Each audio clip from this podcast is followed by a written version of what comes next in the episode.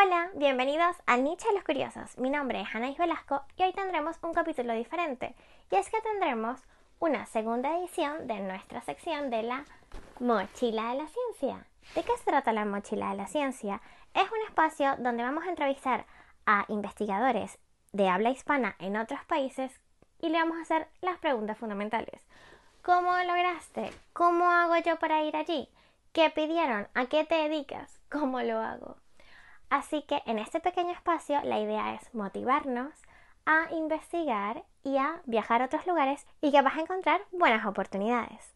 Así que en el episodio de hoy de la mochila de la ciencia nos vamos a...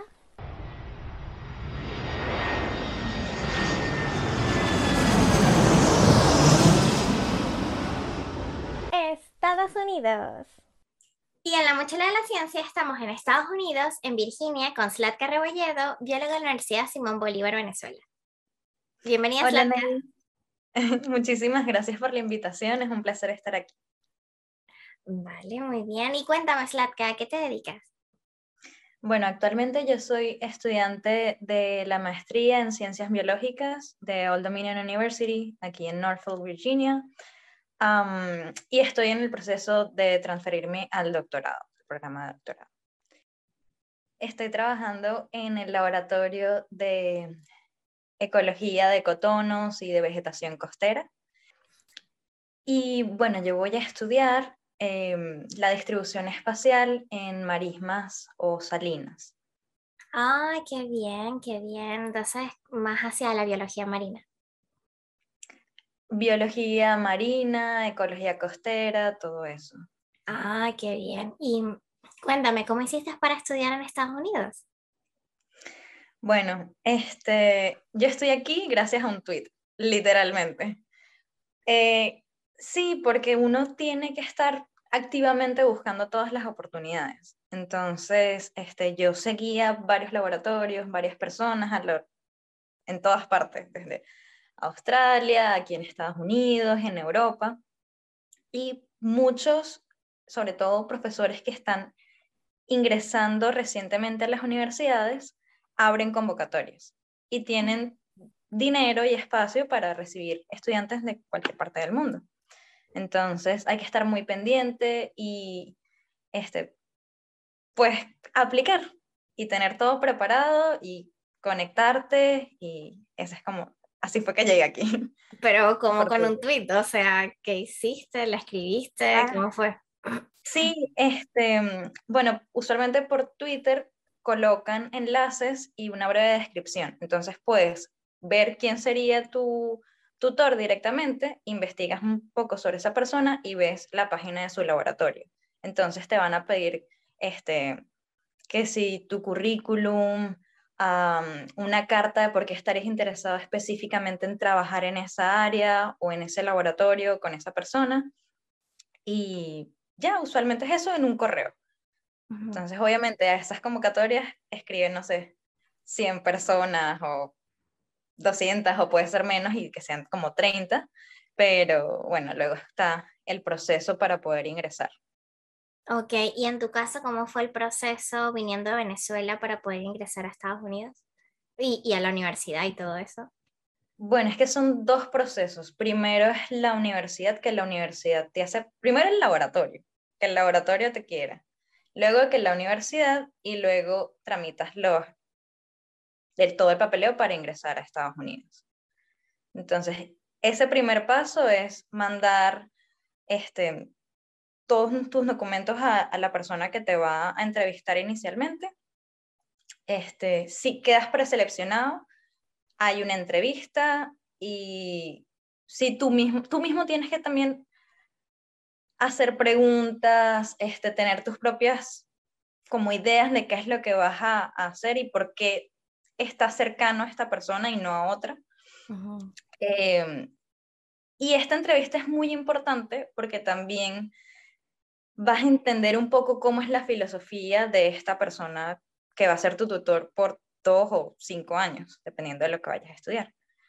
Este, luego, esta, esta mismo laboratorio, esta misma persona, puede ser que te empiece, si ya quedaste seleccionado, te ayuda para tramitar todo lo de la universidad. Entonces, usualmente tienes que pagar una application fee y una cosa que es súper, súper importante que te lo van a pedir es tus notas del TOEFL o del IELTS. ¿Y cuánto para te que es la pidieron? suficiencia de inglés.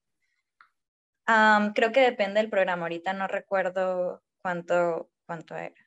Este, pero muchos sitios, no solamente aquí, sino también en, en Canadá, en Europa, este, si tú tienes cierto nivel de inglés, no es perfecto, no pasaste, este, pero llegas a más o menos como hablarlo, escribirlo, pero no es perfecto y no llegaste a cumplir eso, eh, te dan un periodo de seis meses o un año en el cual empiezas y ellos mismos te dan ciertas clases de inglés para que luego puedas así, este, pasar tu TOEFL con las notas correctas. Ah, qué genial. Qué genial. Qué bueno. Em, Y- y bueno, después de que pasas todo este proceso con la universidad, es que te dan la carta de aceptación y con esa carta de aceptación es que tú solicitas todos los documentos para iniciar tu, tu visa de estudiante. Mm, ok. ¿Y tienes algún tipo de beca o algo? O sea, ¿cómo se aplican estas cosas? Bueno, es que hay, hay muchas opciones también. Eh, específicamente yo soy GTA, que esto es Graduate Teaching Assistant. Em, yo doy clases a estudiantes de pregrado y por eso pagan eh, toda mi escolaridad y también me dan un pago por el trabajo que yo estoy haciendo. Entonces, eh, obviamente me alcanza para vivir, para pagar un sitio, una renta y no es que vas a ser súper millonario mientras seas estudiante, pero, pero sí alcanza, alcanza para todo. Es una situación muchísimo mejor que, que la que estamos en Venezuela. Ok, ok, pues me alegra un montón. Qué bueno, qué bueno. ¿Y mm, qué recomendación le dices a las personas que, que están interesados en la parte de ecología o, que están interesados en salir de Venezuela o que les interese Estados Unidos o un consejo para, para seguir tus pasos o para ir mejorando? Mm, yo diría que primero tienen que tener paciencia y estar muy conectados, muy pendientes de todas las oportunidades que hay, este, tanto de becas como de diferentes programas. Eh, para Latinoamérica en general hay muchísimas facilidades ahorita para poder ingresar a muchísimos países y tienen que planificarse mínimo un año antes de que se vayan a graduar. Eso sería lo ideal Oh, ok. para poder aplicar a todo bien y poder ingresar sin ningún problema. Sobre todo ahora con el coronavirus, este, hay cosas buenas y cosas malas para las aplicaciones. Por ejemplo, quitaron muchas universidades el tener que presentar el GRE, que es otra prueba este, extra que es costosa y pues ahora no es necesario para los estudiantes. Ok. Am, pero eso, planificación, un año antes al menos, y apliquen y practiquen. Tienen que practicar diferentes cartas de interés, practicar este, las entrevistas. La primera capaz no va a salir muy bien, pero bueno, poco a poco eh, van mejorando y lo van a conseguir. Hay muchísimas oportunidades. De- bueno, existen diferentes becas. em, y una es el programa Fulbright que tienen aquí en Estados Unidos. Entonces tú desde tu país aplicas antes de aplicar a las universidades. Y ellos mismos, luego si tú quedaste, este, te van a dar todo el apoyo y te van a decir, ok, tú tienes todo pago acá.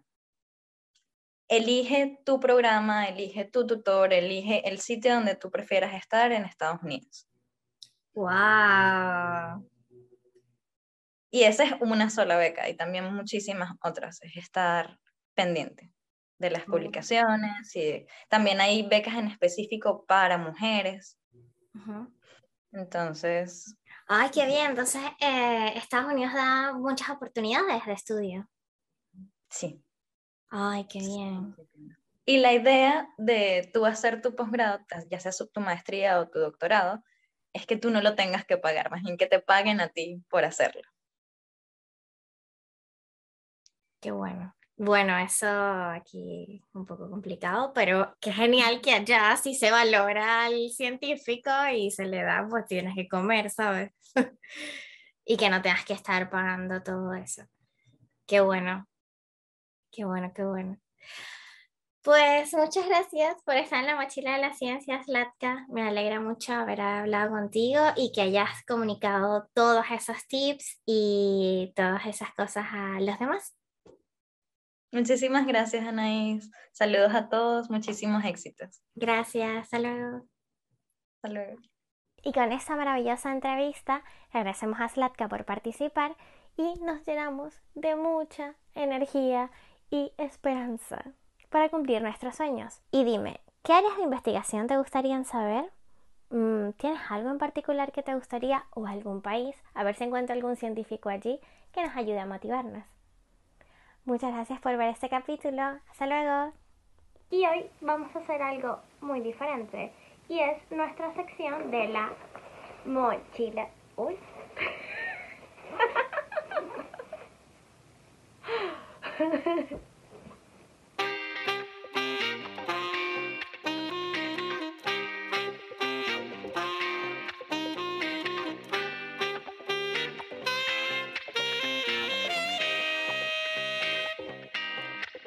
Enchanté.